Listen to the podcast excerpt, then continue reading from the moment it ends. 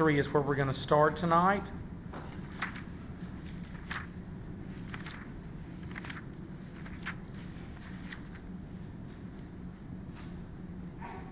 Well, goodness gracious. That's just not going to do, I don't guess. All right, well, we'll move on with what we got. Um, Isaiah chapter 43. We're going to read two verses, verses 18 and 19, and uh, we'll go ahead and, and, and study the scriptures together. Um, in verse 18 of Isaiah 43, Isaiah writes, he says, Remember not the former things, nor consider the things of old. Behold, I'm doing a new thing. Now it springs forth. Not, uh, do you not perceive it? I will make a way in the wilderness and rivers in the desert. Let's pray together. Father, I thank you for the opportunity to come and to preach your word. Father God, I pray, God, that I have prepared, that I prayed, Father God, and submitted myself to this word, Lord. God, it's something I needed to deal with today, God. And I thank you, Father, that for the time you've allotted for me to be able to, God, uh, to, to grapple with the scripture over, over the, the, the, the this last uh, amount of time, Father. And I, I thank you, Lord, that I've been able to think about it and pray over it and meditate over it. And that I've been able to make a personal connection with this, Lord. Because that's so important, Lord. I know I needed to hear what I'm trying to, to sound out tonight, Father. And so I pray, Lord, for your people as they listen to your word. Pray, Father God, that our hearts are engaged, Father God, that our minds are, are engaged also, Father, and that we will come to a point, Lord, tonight in hearing the word where you, God, will bring us to, to change, Lord. Will bring us to change an attitude or an idea. Bring us to apply ourselves differently to this world, to, to make a deeper and a better connection, Father. I thank you, Lord, for what you've done for us. I thank you, Lord, more than anything else, for the gift of the cross, Father God, for Jesus Christ, Lord, who takes away our sins, Lord. I ask you, please, God, to bless us now, that we can rejoice in Him always. In the name of Christ, I pray, Lord. Amen. okay. So, um, as believers, um, how can we forget the past and live for the future that we will inherit in Christ? Man, as I grappled with that, that's my question today. I said, man, for me, that feels like everything, guys. And, and let me explain why. I guess it's being a little older, and all a lot of us in this room are kind of like that. We're getting older, right? We realize that we've lived more of the time that we have than we have remaining. Is that fair to say? Not, not yeah, not him alone. Are you kidding? Uh, we, Russell has proven he will be around a long time. Um, he is not indestructible, but he's very durable. There's no doubt. Um, but Brother Russ, we have lived more than, well, more than half our lives, right? If we live a long life, most of it's gone. It just is. It's the way to put it. It is. And in some ways, um, in light of the, of the cross, that's a good thing. That's an encouraging thing. We understand the promises that the Scripture makes and that everything good comes to us in the end, all in a rush. What is going to look like sorrow is literally going to be swallowed up in victory in Christ. We, we remember that every time we have a funeral in this church. That God is victorious over the thing we're mourning. Right?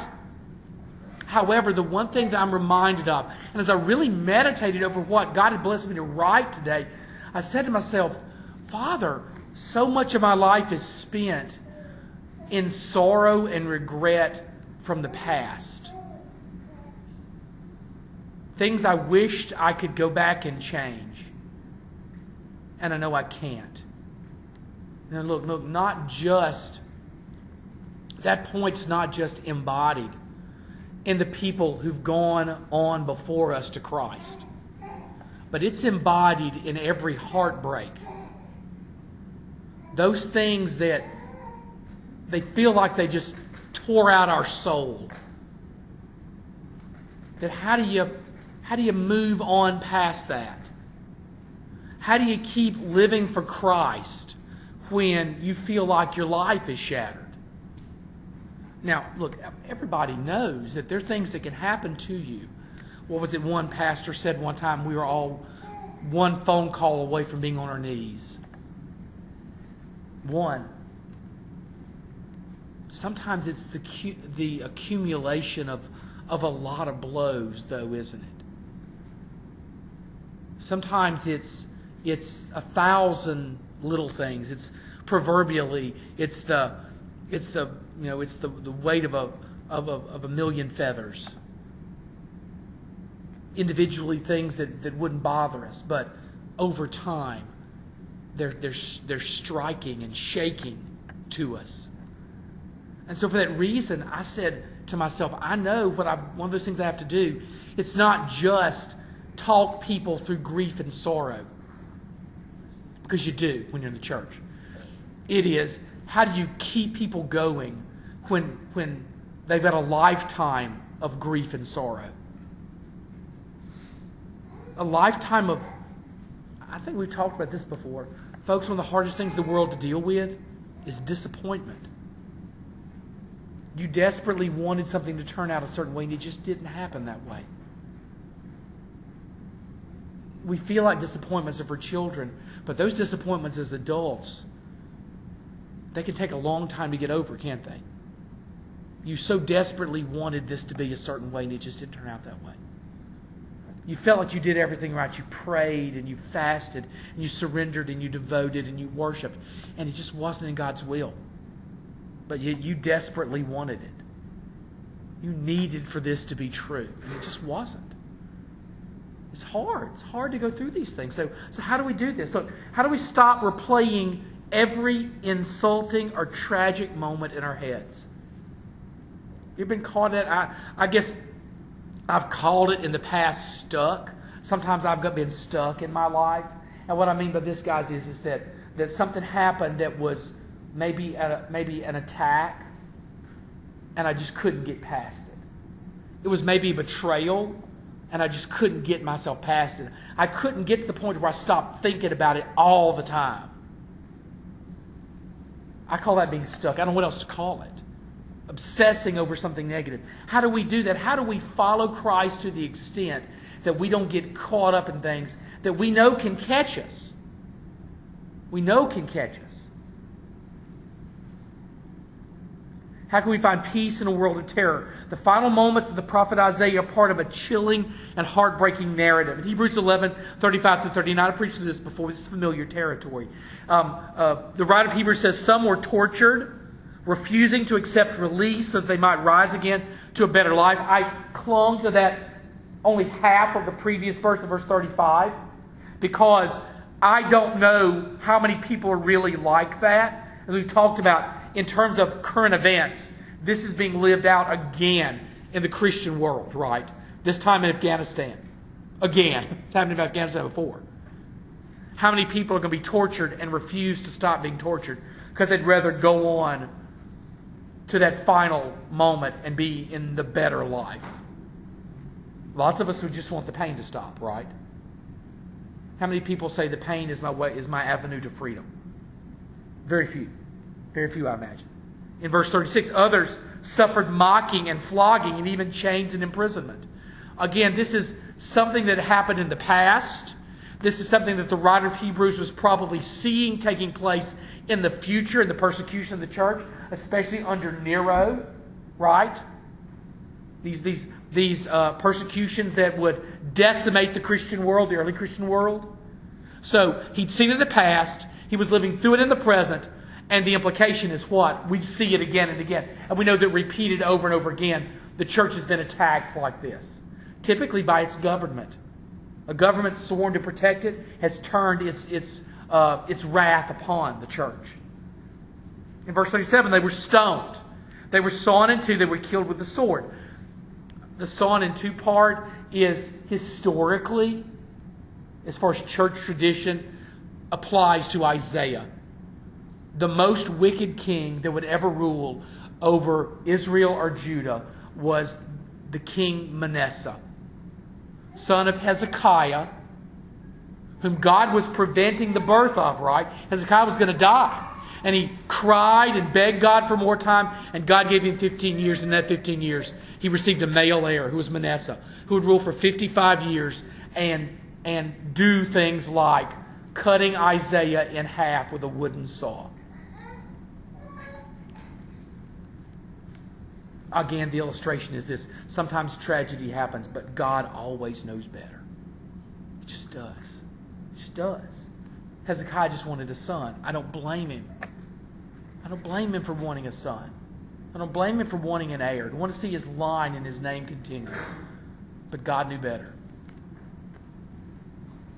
They went about in skins of sheep and goats, destitute, afflicted, mistreated, of whom the world was not worthy, wandering about in deserts and mountains, and in dens and caves of the earth. Historically mentioning a faithful one being sawn into is a reference to the death of Isaiah, who was dismembered by the order of the evil king Manasseh, using a wooden saw, um, in a passage concerning suffering. Isaiah's plight stands out through its cruelty.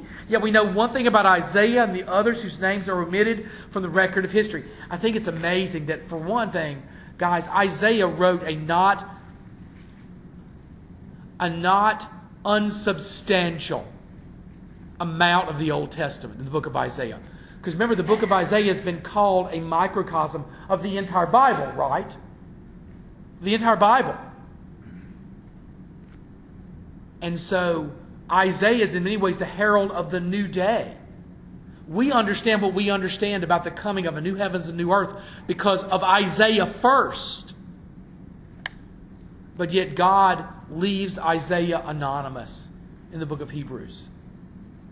But he makes one broad declaration about all of these martyrs. And what does he say? The world was not worthy of their sacrifice. That's what our God says about Isaiah. Isaiah's life and ministry, and they're defined by this hopefulness in the face of, of the obvious decline of his culture. He was watching literally his country fall apart, wasn't he? He would spend time there seeing Manasseh come to power and the cruelty embodied in this one man. But yet Isaiah's letter ends how? Hopeful the triumph of God over all of this. In the midst of, of this, he still finds that way not to weep, but to celebrate. However, he reminds us to put out of mind the former things. What he says. He says in verse 18, he says, Remember not the former things, nor consider the things of old. Hard thing the world do. It's so easy for the Bible to say it. It's so hard for humans to do it. Isaiah says it. Don't remember those things. Faithful believers cannot allow themselves to live in the past. And look, folks, as I've gotten older and there's a lot more past, it's so hard not to live in it. It's so hard not to, to think back about those things all the time. The people I've lost and the people that I used to be close to and that I'm not close to anymore the people that I could be tempted to feel like that I was betrayed by. It's so easy to get caught in that all over again. I used to pick about, especially my father, was that I felt like, and I would sometimes say it, that my dad had never forgiven anything. Especially in the latter years of his life. It felt like he'd, he still held every grudge he'd ever held in his life. Now I understand it more. I understand how I can take my eyes off of Christ and put them on the past and not forgive any of it. Take it so personally. Realize now. So that's what we, we preach against tonight. We're always, as believers, we're always straining and reaching for the future. We do not make a God out of how things were. We trust the Lord with the future as well as with the past. That's another part, folks. I get it. You know, sometimes one of the, some of the biggest arguments we can ever have in the church is, are motivated, Miss Pansy, when things change. And it's not just the music. No offense, most churches are allergic to any change whatsoever, right? Any change. We can make a God out of the past, can't we? It's familiar. We like it. It's the way we've always done it. We grew up with that. And it's so easy to get caught in that. It's so easy, but we're not that way. We're not, we don't just throw away the past. We don't see the past as an enemy, but when change comes, we embrace change. We don't see change within the church as a bad thing. See, changes eh, when it's motivated by the gospel and it's motivated by, by prayer and right thinking as, as a good thing. We want to see change come. We trust the Lord with the future as well as with the past. When the past is painful, when the future is frightening, when we do not have the confidence to go on in strength, we know that the Lord has all things firmly under His control. This is an exercise in how much we trust God. Because deep down we want to trust ourselves. I'm going to tell you if we're going to walk the path, we have to place our trust in Him. Through Isaiah, the Lord reminds us that He is doing a new thing and that we must look for it. It's what He says in verse 19 Behold, I am doing a new thing. You don't realize it, guys. The world's changing. And it's not changing for the worse. In some ways, it's changing for the better because He's going to shine out more clearly. The darker the world gets in sin and shame, the more the cross shines out as the only hope. We're not going to come to a point to where we lose the battle. We will win the battle as it grows more dark out there. He looks even brighter still. Shines out the clearer. We cannot merely stumble along, but we must seek out the signs that a new day dawns soon. Now it springs forth. Do you not perceive it? am I looking for evidence that the new day dawns? Am I looking for evidence? Not that I should lose confidence, but I see in those tiny little everyday miracles the fact that my God reigns. I want to see the Red Sea divided, but every day God's working these wonderful miracles that I'm going right past. You know, one of the things always pained me was, was that I had been, I had preached these, so many weddings in my ministry. And a lot of those marriages had failed. Had failed. And I was like, what in the world? I mean, I, oftentimes I would want to, you know, to, to blame myself. But then I started saying to myself, wow, but some of them are succeeding in a world so torn by strife, in a world so in which it's so difficult to, to, to stay married and have a family, many of them are succeeding and they're flourishing. And if I see every every loss as a defeat, man, I need to see every every every continued family as a miracle of God. A work that only God could do. Because by all rights, they ought to all fail. But they don't. They don't. And that God takes people no more ready to be married than, than, uh, than a child. And He makes a success out of them every day. Because He does. Because it's His, it's a, it's a demonstration of His power.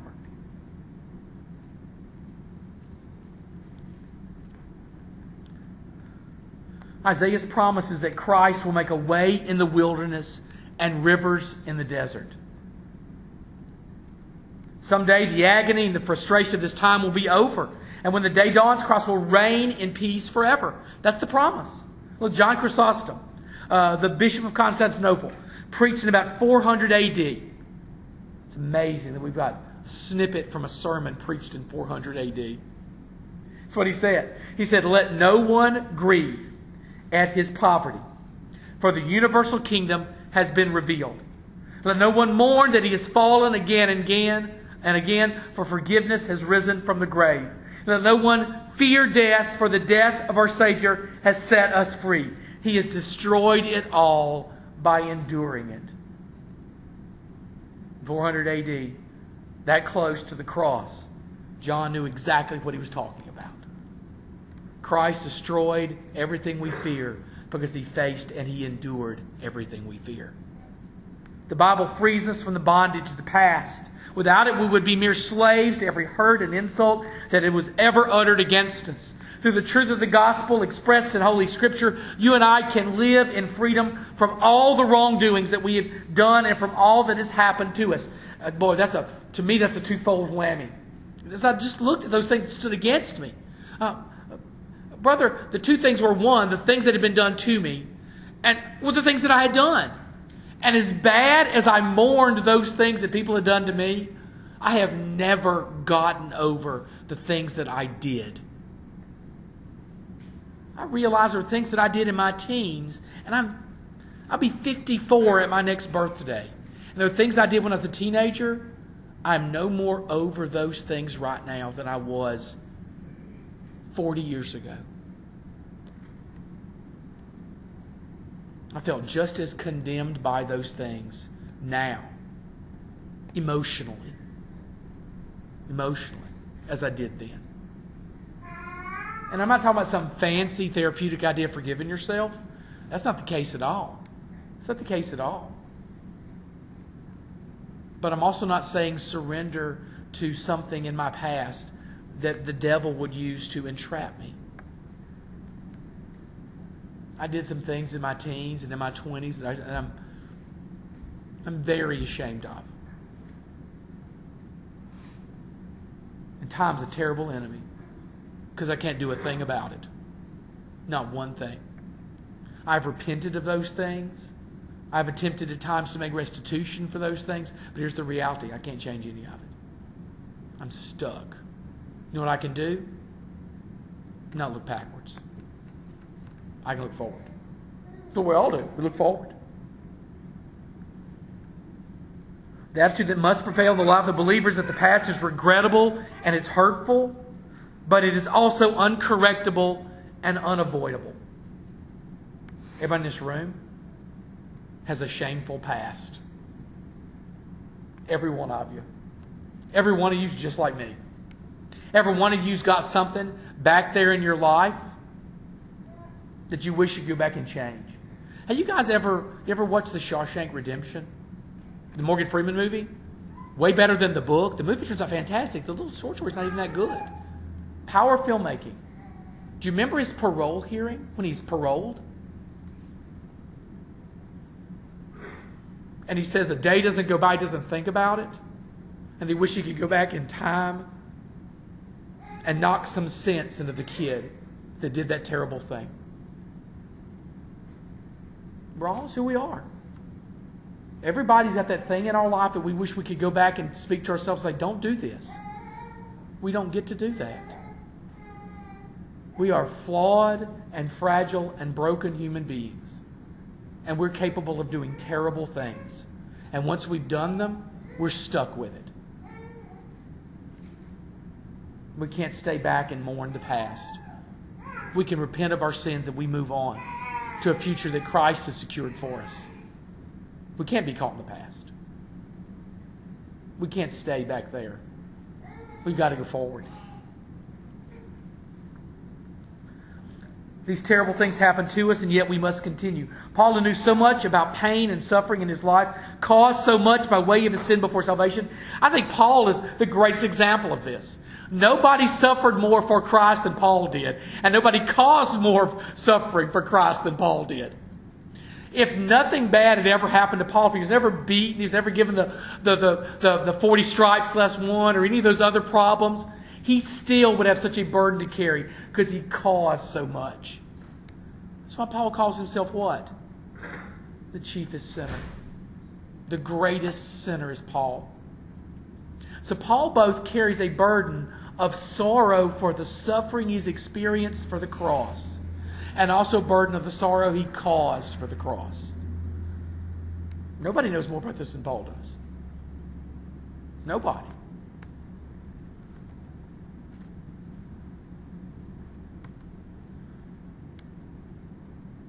He addresses, though, the past with power in Mamertine. I've made this statement before. It's one of those things I'd love to do. I'd love to go to Rome and go to Mamertine and, and just read Paul's letter right there. He writes the most hopeful and joyous epistle in prison. We think of prison as a place of suffering, and Paul saw prison as a place of liberation. In the midst of his suffering, he masters contentment so he is okay however God blesses him. abased or abound, he says. Given everything, having everything taken away. He doesn't care. It's amazing. Paul learns this in prison. He writes in Philippians 3 13 through 14. He speaks first of pisteuo faith. When he writes, Brothers, I do not consider that I have made it my own, that faith. But one thing I do, forgetting what lies behind and straining forward to what lies ahead, I press on toward the goal for the prize of the upward call of God in Christ Jesus. Now, he identifies his motivation for this dedication. The dedication it takes to stubbornly pursue Christ when every circumstance seems like it's arrayed or lined up against you. He writes in verse 12, Not that I have already obtained this or am already perfect, but I press on to make it my own because Christ Jesus has made me his own. Here's the thing that gets me, and I'm going to mention it later. If I read it twice, I'm, I'm, I apologize. Paul's sitting there in Mamertine, writing Philippians, his last, his last letter, probably. And Paul doesn't feel like he has gotten there yet. My faith is incomplete. I'm not who I need to be. I haven't, I haven't got this thing we preach about yet. And I'm like, folks, if Paul doesn't feel like he's there in Mamertine, how should you feel about your faith? If you feel like yours is not where it ought to be, A, you're probably right, and B, it's okay. Because Paul says, you know what, I'm not, I'm not ready. I'm not complete. I talk about things I have not mastered. I talk about things that I desperately need, but I have not seized control of yet. So when I feel like my faith is barely hanging on, when you feel like you barely got enough, that literally it takes faith to get out of the bed every day, Paul didn't feel ready either. He's written the most brilliant things humans would ever read in those Pauline epistles. And the author says, I'm just not, I'm not who I need to be. I haven't got it yet. So when you and I don't have it, it's okay. When you and I aren't sure we're going to make it, it's okay. Because Paul wasn't sure either. We're off the hook. You don't have to have the answers.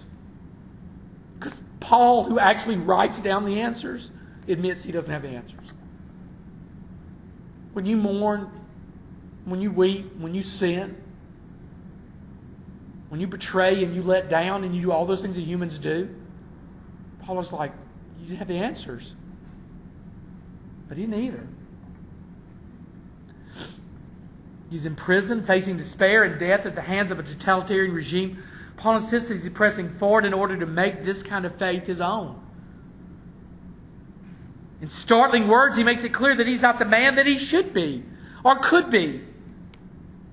Not ready to face the challenges of life, Paul only insists that he is pressing onward toward the kind of maturity for which Christ died to inaugurate. There's another thing, another aspect of this that I think we probably need to make just just a moment. As grand as Paul's writings are, as important as Paul is to our understanding of of everything important in the Bible, right? We won't talk about one subject of, of absolute importance without making reference to Paul, will we? Paul is vital to our understanding. Those books are essential. And Paul still says, wait a second, we're looking to Jesus. Only he had it. We don't. Only he really understood what we're talking about. We, we, we are under the divine superintendency of the Lord, in which he has Paul write about things that Paul didn't even understand. He didn't grasp himself. But Paul knew who did. Jesus did. Jesus did. So the one in whom we placed our faith is not Paul, but is the one who absolutely died to inaugurate what we are now trying to live out and who understands it completely. You don't base your faith on Paul, you base your faith on Christ. Your pisteuo faith is in our Lord. The motivation for this commitment to Christ is that the Savior has made Paul his own. That's that beautiful statement. He says, Because Christ Jesus has made me his own. There is no greater statement of the sovereignty of God over salvation that statement right there. Why is Paul who he says he is? Because Jesus made him his own. Why are you who you hope to be? Because Jesus has made you his own. You're not here depending on your work. You're depending on the finished work of Christ. How does Paul cope with his lack of faith and maturity? Paul sees himself as incomplete, as lacking, then how should we see ourselves? By forgetting the past and straining forward toward the future. Everyone wants to lie down, to quit, to accept and embrace the failure that is obviously ours. You know, when I've taught this to kids in the past, and I've done this for youth on, on multiple occasions, I'm always struck by an image that I saw several years ago. I remember me telling you guys who Green Boots is. Green Boots is a dead person on Everest. Because typically, what you do with people who die on Everest is they're left there. A, there's not really the apparatus for bringing people down. And B, it's just one of those things that people who, who are crazy enough to climb Everest are okay with becoming a part of Everest. Green Boots is probably a female. We're not sure. The boots are the only thing that shows. But they're literally used as a marker on Everest. One of the places as, that is used by people who are climbing to know where they are. Now, I, I do that to say this.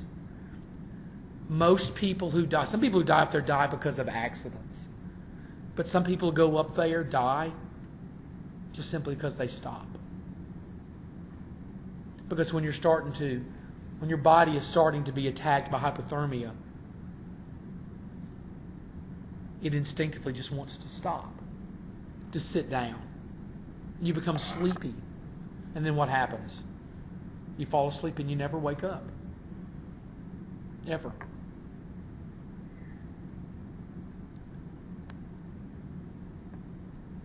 What we're talking about tonight is the ability that when your body is crying out to sleep, you would deny it and you'd keep moving.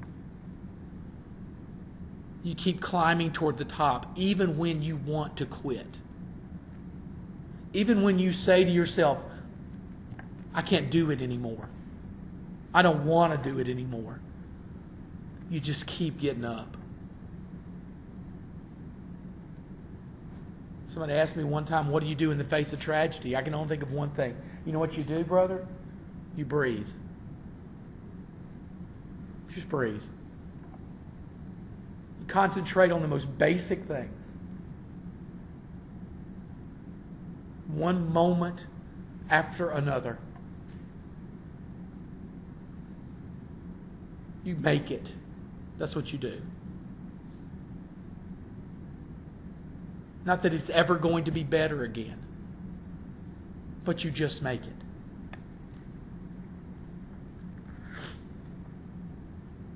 Paul says that we have to keep moving toward the prize, a goal that he calls the upward call of God in Christ Jesus. Beautiful words, the upward call. Paul's literally saying to us, one of these days I'm going to hear the upward call. One of these days is going to be my day. And I'm not going to fear it. I long for it. I want that day to come. The prize, the objective, the victory is death. The final breath taken and given to God as a sacrifice, so that we then, as transformed believers, will do nothing but surrender to Christ completely in body and soul. We've struggled and we wanted to quit and we wanted to sit down and we just wanted to freeze to death. But what did we do? We kept climbing that mountain till we reached that very summit, that place that we never thought we could be. And we're finally there and we say, okay, God, it's that day. Everything for which we fight and scrap now becomes worthless and meaningless. At this point, we can finally rest knowing that we've given our all to the King who died for our ransom. Where in all the world we find the courage to submit so utterly to Christ That we welcome death and not welcome death and not see it as defeat but as victory and see our God's hand on every moment of our trials and grief. Well, Paul tells us in 2 Corinthians 5, 6 through 7. We persuades the church to continue with boldness by saying, So we are of good we are always of good courage. We know that while we are at home in the body, we are away from the Lord. For we walk by faith, not by sight. The courage of the church comes from the fact that we are that we do not fear death the way the lost world does. By the way, our governor got in a lot of trouble for saying that this week? I'm not sure if he misapplied it, but there's definitely truth there. We don't, we don't fear death. We don't fear death the way the world does. A world without hope in Christ should have fear of death. We know what is on the other side. We know what awaits, don't we? We know exactly, precisely what it is. We know that it is our victory, not our defeat. See, for the believer, death is truly swallowed up in victory. Live or die, the believing heart and the enraptured soul bring honor and glory to God until the final epic moments wane away. Look, as hard as it may be, churches need to love each other and trust their leaders. Hard, funny place to stick this in, but it's true, nonetheless. We do. We need to love each other, trust our leaders. We're called to do two things and do them well love each other, trust your leadership. Bottom line. It's not to say that mistakes are not made. They truly are made by leaders like me. I've made a bunch. So doubt about it. I've made a ton of mistakes. I usually have no clue what to do. Not one clue. And anybody else who's been in leadership in church knows you know no clue either. You are making it up as you went. The truth is that all leaders make mistakes. It's easy to coach from the stands and that being right all the time is not a prerequisite for authority. Sometimes the decisions have no right answer and every solution is wrong. I have been in those deacons' meetings where we started talking about what to do, and we came very quickly to the realization, didn't we, men, that everything we did was the wrong thing. That everything we did was going to alienate somebody and make somebody mad. And there was no avoiding it we were stuck with a terrible hand, and we were going to play that hand. It is life. Our reaction as a church is to walk by faith and not by sight. This is, this is so pithy a statement, right? We walk by faith and by sight. It fits on a T-shirt and stuff like that, and we act like it's nothing. But it actually says everything in the world about the Christian experience.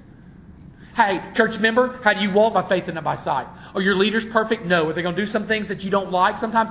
Absolutely. Do you fall out on the floor and kick your feet?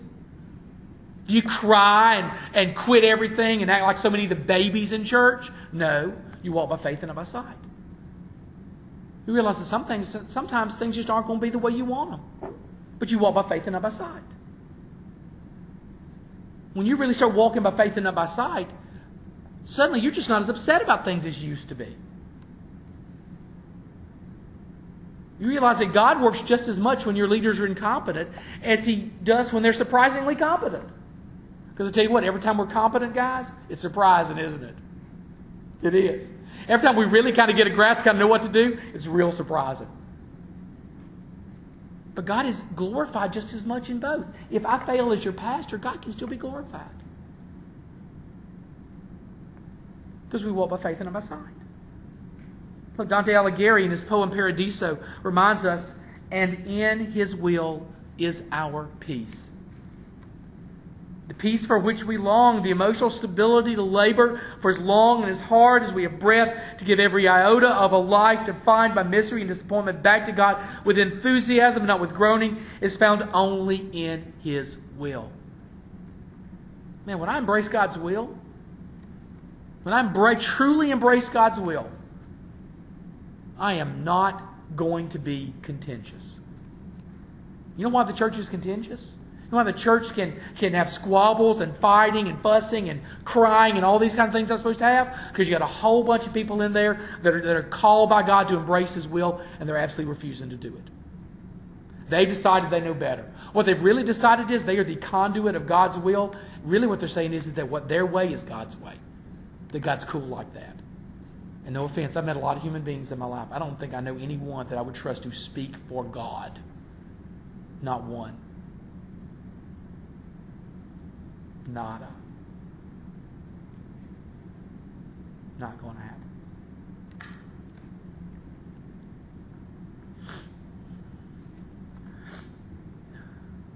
Unfortunately, the will of the Lord can feel kind of cloudy and undefined or so impossibly large that our lives are washed out in its light. Paul's answer to this final dilemma is so pithy that's often treated with contempt, but it contains a wealth of wisdom as a standard and not merely a motto. What does Paul say? We walk by faith and not by sight. We walk by faith and not by sight. I'm going to step out in faith, and I can't always see the ground beneath me. I don't always know that it's going to work out. In fact, oftentimes, more often than not, I have no confidence whatsoever that it's going to be something that I can live with. But I walk by faith and not by sight. I'm trusting God beyond my ability to understand. I think that's where the rubber really meets the road, men and women in this room right now. Is that most of us trust God to the limit of our own personal understanding. Once it goes beyond the borders of our perception and our understanding, we simply do not trust Him anymore. That's why we'll trust Him, but we won't trust Him with our health. Or we won't trust Him with our money. Or we won't trust Him with our boat. Or we won't trust Him with this or that. You know why? Because it's beyond the borders of our understanding. What we need for God to do is lay out the details. And one of the things I've learned about God is He's not into doing my He's not into helping me out in that way. He's got a plan. You know what he needs me to do, Brother Joseph? Trust him. He needs me to walk by faith and not by sight. Something I'm terrible at. Every day, no matter how we feel or the challenge that we expect to overcome, the attacks that inevitably come our way, or the episodes of confusion that dominate our wisdom, we walk by faith and not by our own realization or our own intellect. Every day we do that. We walk by faith. We trust God. How many of you got in your car this morning and went to work? How'd you ever make it? How'd you ever make it? How'd you not have a blowout and die? How'd you not get to an intersection where you stopped but the guy coming didn't stop?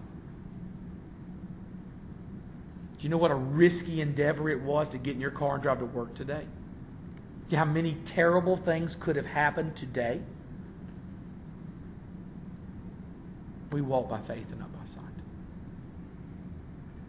You did that by faith, didn't you? You got in your car and you cranked and never even thought anything about it. You made the assumption of what would happen. You'd arrive at work on time. Hopefully on time. Close to on time. Within the standard deviation that's associated with being on time. There we go. For my friends. As a people, the church is built on suffering that's modeled after that of Jesus, as John of the cross. And this is one of those things I think we need to really remember, by the way. Not Bible, but it's, it's, but it's good. It's good stuff.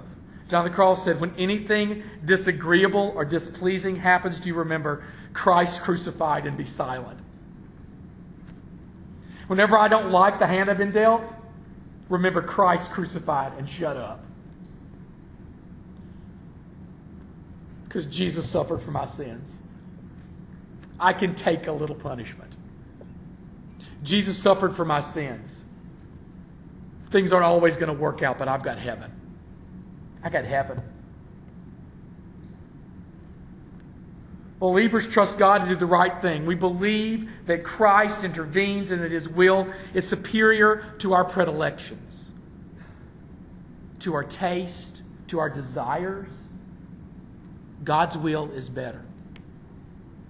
I want some things to happen, Joseph. When God's will is different, it's better. It's better for me. It's better for the kingdom when men and women of Christ are willing to absolutely put themselves and their will aside. That's in leadership, that's in everything. to follow others, to submit to authority, to trust their leaders, and to seek contentment when it is as scarce as gold, then Jesus reigns over the church. When we've surrendered completely, then Jesus reigns. Let's pray. Father God, I thank you for the opportunity to come and to preach your word, and I pray, God, that I've, I've, done so adequately tonight, Father God. I thank you, Lord, for providing me with it, Father God. I thank you, Lord, for touching my heart first, because I know, Father God, there's so many ways in which, God, I just, God, I, don't trust beyond my grasp, Father God. I don't trust beyond my understanding. And I want to, to, to fret over things, Father God, but I know, God, that you're in control. God, when the, when the odds feel the longest, when I feel like, God, I'm the most in the hole and there's no way I'm ever going to make, make it out, God, I know, Lord, that you're even more in control now. Father God, I pray, God, that I learn to trust. And I pray, Father God, that your people learn to trust. Because when we do that, when we really trust you, Father God, when we walk by faith and not by sight, Father, then there's peace. There's peace, God. There's peace here in your church. There's peace in our families. There's peace in our lives. We need that, God. We need that emotional peace that comes with surrendering everything to you. And that comes by walking by faith and not by sight. Lord, I thank you for all you blessed us with. And as you please, God, continue, God, to bless this church. We love you, Father God. Lift up, God, we lift up each of those, Lord, who over the past several days, Father God, have faced sickness or, or, or struggle of some kind. But we know, God, that you are good, Lord, and that you are blessing them now. We thank you, Father. In the name of Christ I pray. Amen.